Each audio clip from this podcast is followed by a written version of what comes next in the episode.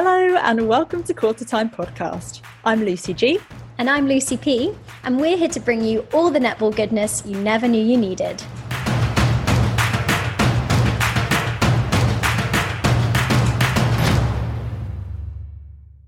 Good morning, everybody, and welcome back to another episode of Quarter Time Podcast. Luce, day four and five now in the books. We are absolutely screaming through the competition. What are your thoughts on the last couple of days? I could just can't believe that we're over halfway through. Mhm. That to me is completely bonkers. I've I just can't. I don't know where the time's gone, but basically, it's been amazing. I think we've seen some really interesting matches. I think the disparity between the top teams and the lower teams has been quite clear in these stages, but Yeah. we're now getting into the sort of next few matches where it becomes quite even. We get Mm. obviously those playoffs and placings. The semi finalists are now confirmed, so we do know that it will be England, Australia, New Zealand, and Jamaica. But there's been a lot of discussion around who's going to finish top of each group and also which teams are going to match up better in the semis. Mhm. It's impossible to predict at the moment, for Yep, sure. agreed. Uh, Jamaica stats is something quite interesting that's come out the last few days. They are second overall for shooting percentage and goals scored, top for interceptions, second for deflections. However, they are also inside the top four for match play errors, footworks, and handling errors. Inside the top four. yeah. Wow. The other three top nations are all down on the bottom of those error stats. As you would expect. Exactly. So that's something Mm. quite interesting. But I mean, that shows just how much ball they're turning over, that they're making these errors and then still winning by like Mm. stonking margins. Uh, Aussie and New Zealand are where you can expect them to be in terms of the leaderboard. And the stats, interestingly, uh, they put England are fourth for goals scored and shooting percentage, third for interceptions, deflections, and pickups.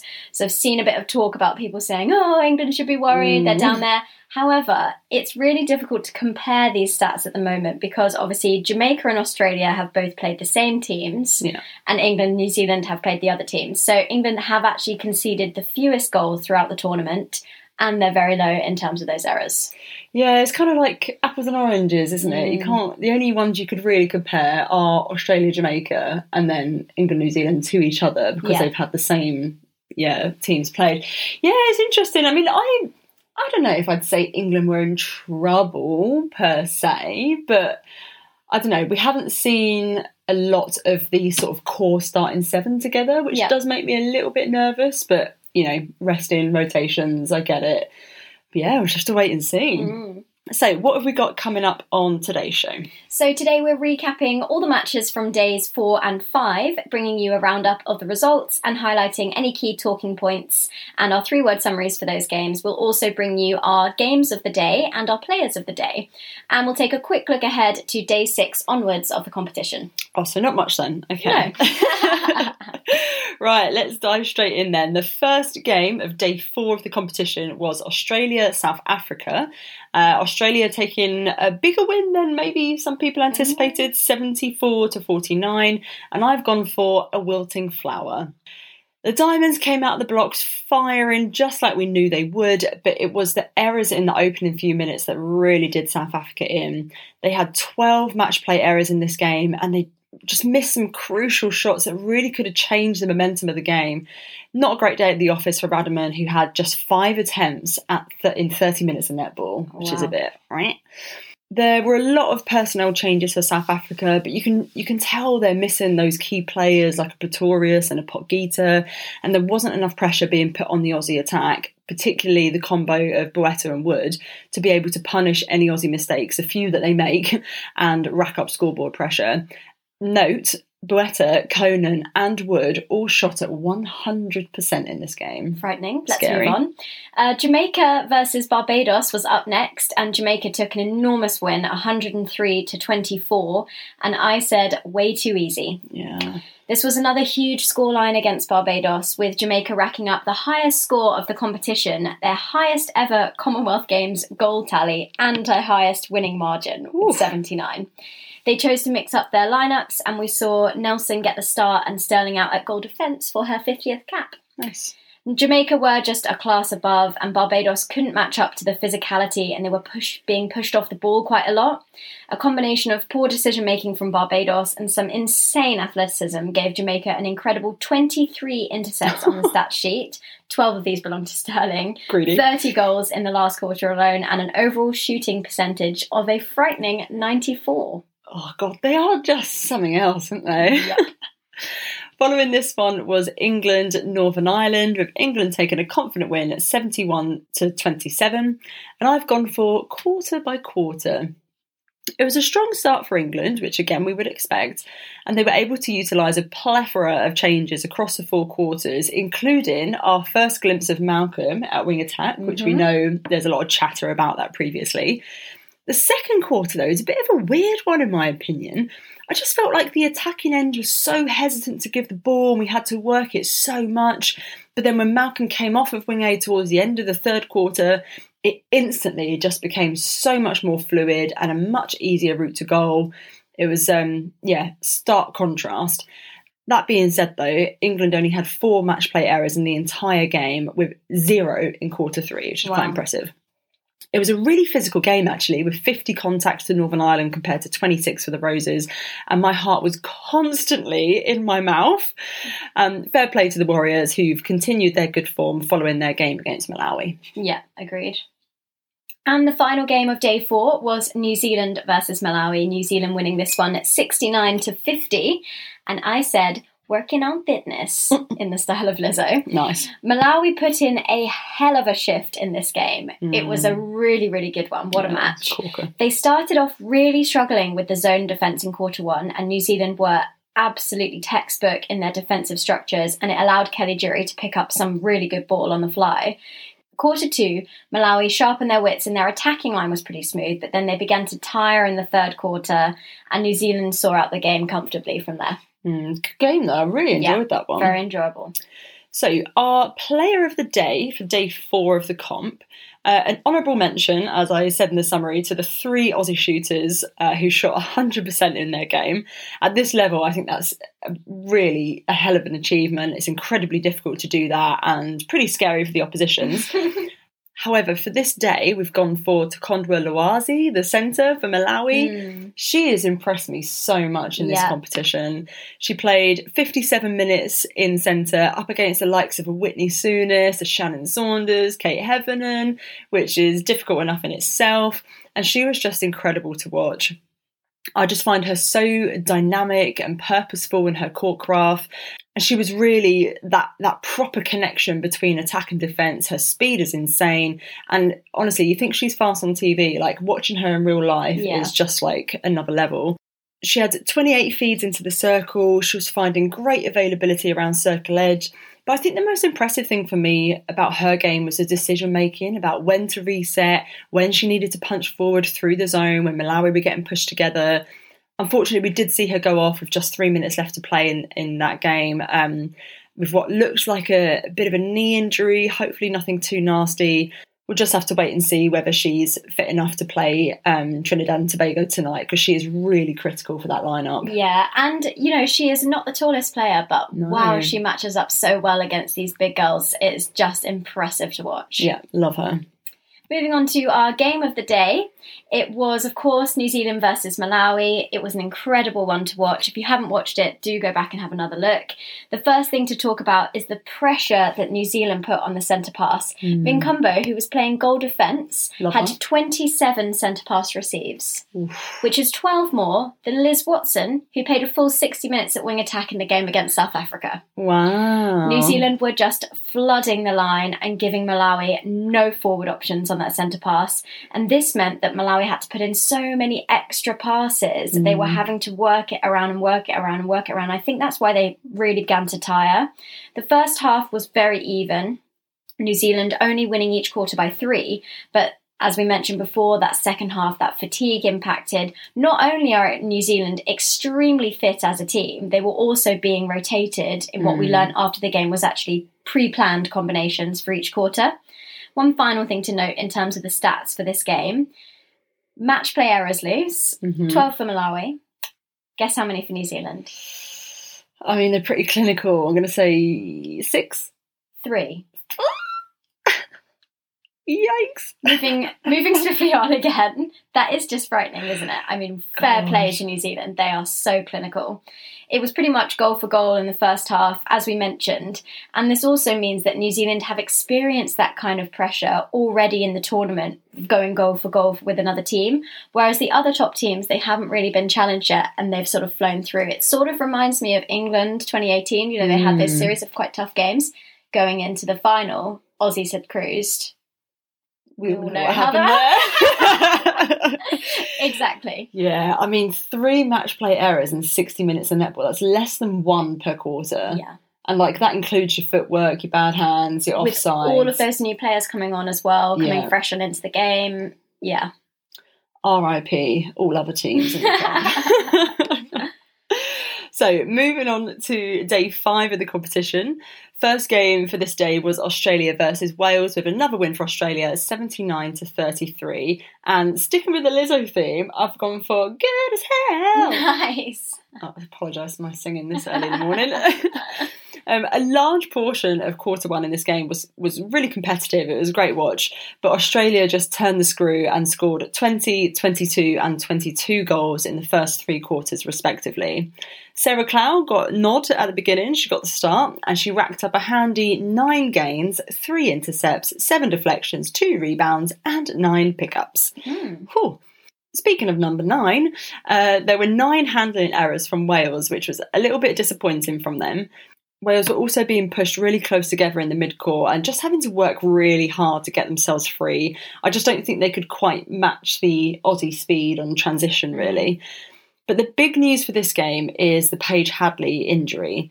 She was rested for this game, didn't take to court at all, and Steph Wood had an ankle roll as well in this game. So it is slightly concerning for Oz, a few injury niggles there. However, they do have an embarrassment of riches on the bench, so hopefully it won't impact them too much. Yeah, absolutely. I, I really hope we can see Paige again in the competition. It would be such a pity for her to miss out. Next up, it was Jamaica versus Scotland. Jamaica taking a comfortable win, 78 to 34, and I said fast and furious. Nice. This was a pretty disastrous start to the game from Scotland, whose attack end was just not firing at all again. I felt like they were being a bit naive in attack, or almost like they hadn't done their homework on Jamaica because they were completely playing into their hands, loads of lofty aerial passes over the top, which are just never going to fly. Mm. It was a 25 to 6 opening quarter to compared to a 17 to 10 between Australia and Scotland. Okay. Make of that what you will. Okay. The second and final quarter were better for Scotland. Quarter two was only 15 12, but the prowess of Jamaica was on full display in this game, and they just keep getting better. Yeah, I found this one weird because obviously we know, especially with Tamsin as their coach, they absolutely would have done their homework. But I was watching it, but like, what are you doing? Like, stop it! Like, you can't do aerial it's, passes. it's the decision making yeah, I think they're under just, pressure. Yeah, yeah, under pressure. Under pressure. This is not a musical. I'm sorry. My life is a musical. right, moving on. Next game was England Uganda. This was a corker. England taking the win 56 to 35. And I've gone for bodies flying everywhere. that is that is that is real. Like that is true. That is not an exaggeration. Bodies literally were flying everywhere. This game was extremely physical, and we even saw our first suspension for the Ugandan defender Shaffie Nalwanja with two seconds left on the clock for the entire game, which I found hilarious. She ended the game on 23 contact penalties in total, which is Wowza. yeah, it was wild.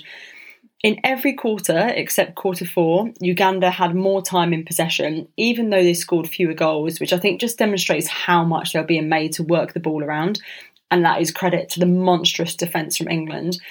England actually kept Uganda to their lowest score of the tournament so far. They scored, uh, it was 40 53 against New Zealand. So I think that's a really good effort from them. But I was really, really surprised at the lack of control that the umpires seemed to have in this game. It was just way too physical for my liking. Yeah, I do agree with you, and I think we will come back to that obviously mm. next.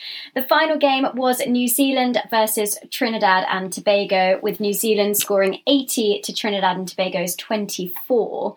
So, yeah, this was a bit of an interesting one. I said in my three word summary, just ticking over. Yeah, fair. Yeah.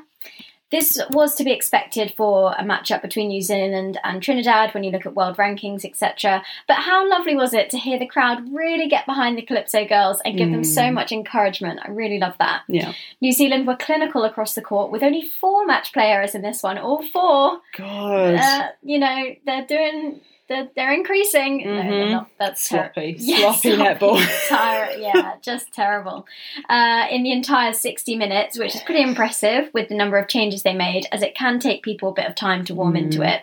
They had a whopping uh, one, I can't even speak, this is so high, 102 feeds into the circle. And they are coming into some really good form just at the right time. I'm concerned about this trajectory, to be honest. I feel like I'm embodying that emoji of the smiling face of the singular tear coming down the cheek, having the having the prospect of having to play them next. But- However, however, again, apart from against this Trinidad and Tobago side, I am pretty sure that England's goal difference against the teams has been better yeah, on each match, but it's really difficult to say. yeah, yes, yes, it is. So moving on to our player of the day for day five. Uh, I've gone for our very own Nat Metcalf. Hmm. I mean, I don't have any super flashy stats for Nat in this game. Like she, it was a solid performance. She had 19 goal assists, 29 feeds into the circle. But for me, the, the thing that impressed me most was just how she runs that attacking end. Like she absolutely bosses it, and it's like what we were saying with Lwazi earlier. She knows instinctively exactly when to reset, exactly when to wait and hold and pause for that extra half a second to let her shooters get free. She just knows, and Mm. it's it's like poetry in motion watching her. Yeah, And so I don't really have like any any sort of stats that I'm pulling out for this game for her. But it was just she impressed me so much with that. I thought I can't really look past her. yeah. I think the other thing is I've never heard a crowd applaud someone getting free before. Yeah, because she does it in such incredible style with the most amazing timing. I think that's the key as well. You know, you will just see her lose her defender on the transverse line, dart down to circle edge, pop a lovely high ball over into the shooter, and the people were literally applauding like Yeah. that movement, that creativity and the turning and twisting. It's just it's sublime. Yeah, I mean it's funny you say that because that is one of the main things that I thought watching it. I was like, Nat just seems to have so much space, but obviously, like she doesn't have this space. She's creating that space Yeah. for her. Like you know, her wing defense was doing a, a, everything that she could, but Yeah. it, it just wasn't enough. It's a masterclass. And I think as well, it doesn't matter what shooter she has in the circle, regardless of who it is, that combination and that connection with them is silky smooth, Yeah. which is really, really difficult. Totally agree. So, yeah, she was our player of the day. Who have we got for our game of the day? So it was also uh, England versus Uganda for the game of the day, and England came out firing Nat Metcalf playing the sublime netball that we've just spoken about, the- getting that beautiful depth on the second phase.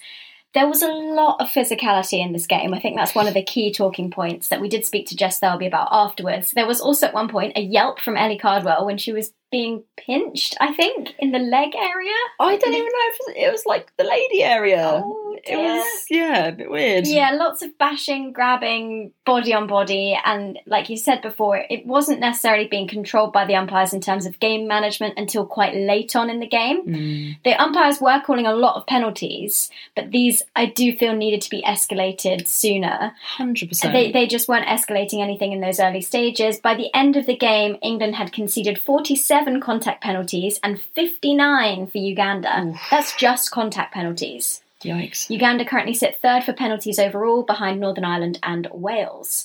It was by no means clinical from an England perspective, but boy, they're making a trademark out of that signature lose the ball, win it straight back, Mm. which I actually think is even more like disheartening for the opposition yeah. because yeah. they think, oh, yeah, we got it. And then they're like, snatched it away. It's like giving a baby a small sweet by its mouth and then just ripping it from its mouth and throwing it away. Anyway, moving on. I think we're a bit tired, Luce, aren't we? Yeah, maybe it's us. Um, in other bad news, there was a heavy fall, and Proscovia Peace ended going down and getting a bit of a tangle of legs with Layla Guscoth. She was replaced by Cholhok, but the Ugandan attack they didn't really settle. There were a few missed shots, a few bad hands. It wasn't really connecting. Defensively, those England structures are really strong, and this was a decent performance from the Roses. But I do think the physicality is worrying. Yeah, I mean, thank goodness they've got a rest day today because yeah, that that game just was a little bit out of control for me, and um, it got a little bit uncomfortable to watch at times actually. But hey ho, we move onwards, onwards and upwards. So we're just going to have a little recap of how the table looks after day five now, and look ahead to day six of the competition. So, starting with the table, England are currently top of Pool B and they have the lowest number of goals scored against them of any team in the competition. So, you're absolutely right of what you said earlier. Yeah. There is, you couldn't get a piece of paper between us and New Zealand and Australia, Jamaica at the moment. Both us and Australia are, are top in the pools based on the smallest of goal margins. Hmm. If the table stays as is, obviously we've got more games happening, but we would be looking at a South Africa Uganda fifth, sixth playoff, which would be one hmm. heck of a game. Yeah. Would love that. Things not looking too bright for Scotland at the moment, who are currently positioned to play in that ninth, tenth playoff. But I'm pretty sure they stated their top eight ambitions prior to the games. Mm. So unless I'm misremembering that, I thought they did. But yeah, so not looking too great for them. But there's still time for things to change. However, for Wales, opposite story. They're chasing down a seventh place spot at the moment, which would be great because they're that's higher than their current ranking, and that would be up against Malawi as it stands. And I think that would be a cracking game. Yeah, no, I think that would be really good. I I would I wouldn't be able to call that, I don't think. In the form that Wales have been in, they're Mm. scoring a lot of goals Yeah, and they could put scoreboard pressure on early and then take the win. yeah, yeah. Be really interesting to see. So, looking ahead to day six today, Wednesday, we've got South Africa, Wales. That should be a good one. Uganda, Northern Ireland, Scotland, Barbados, and Malawi, Trinidad, and Tobago.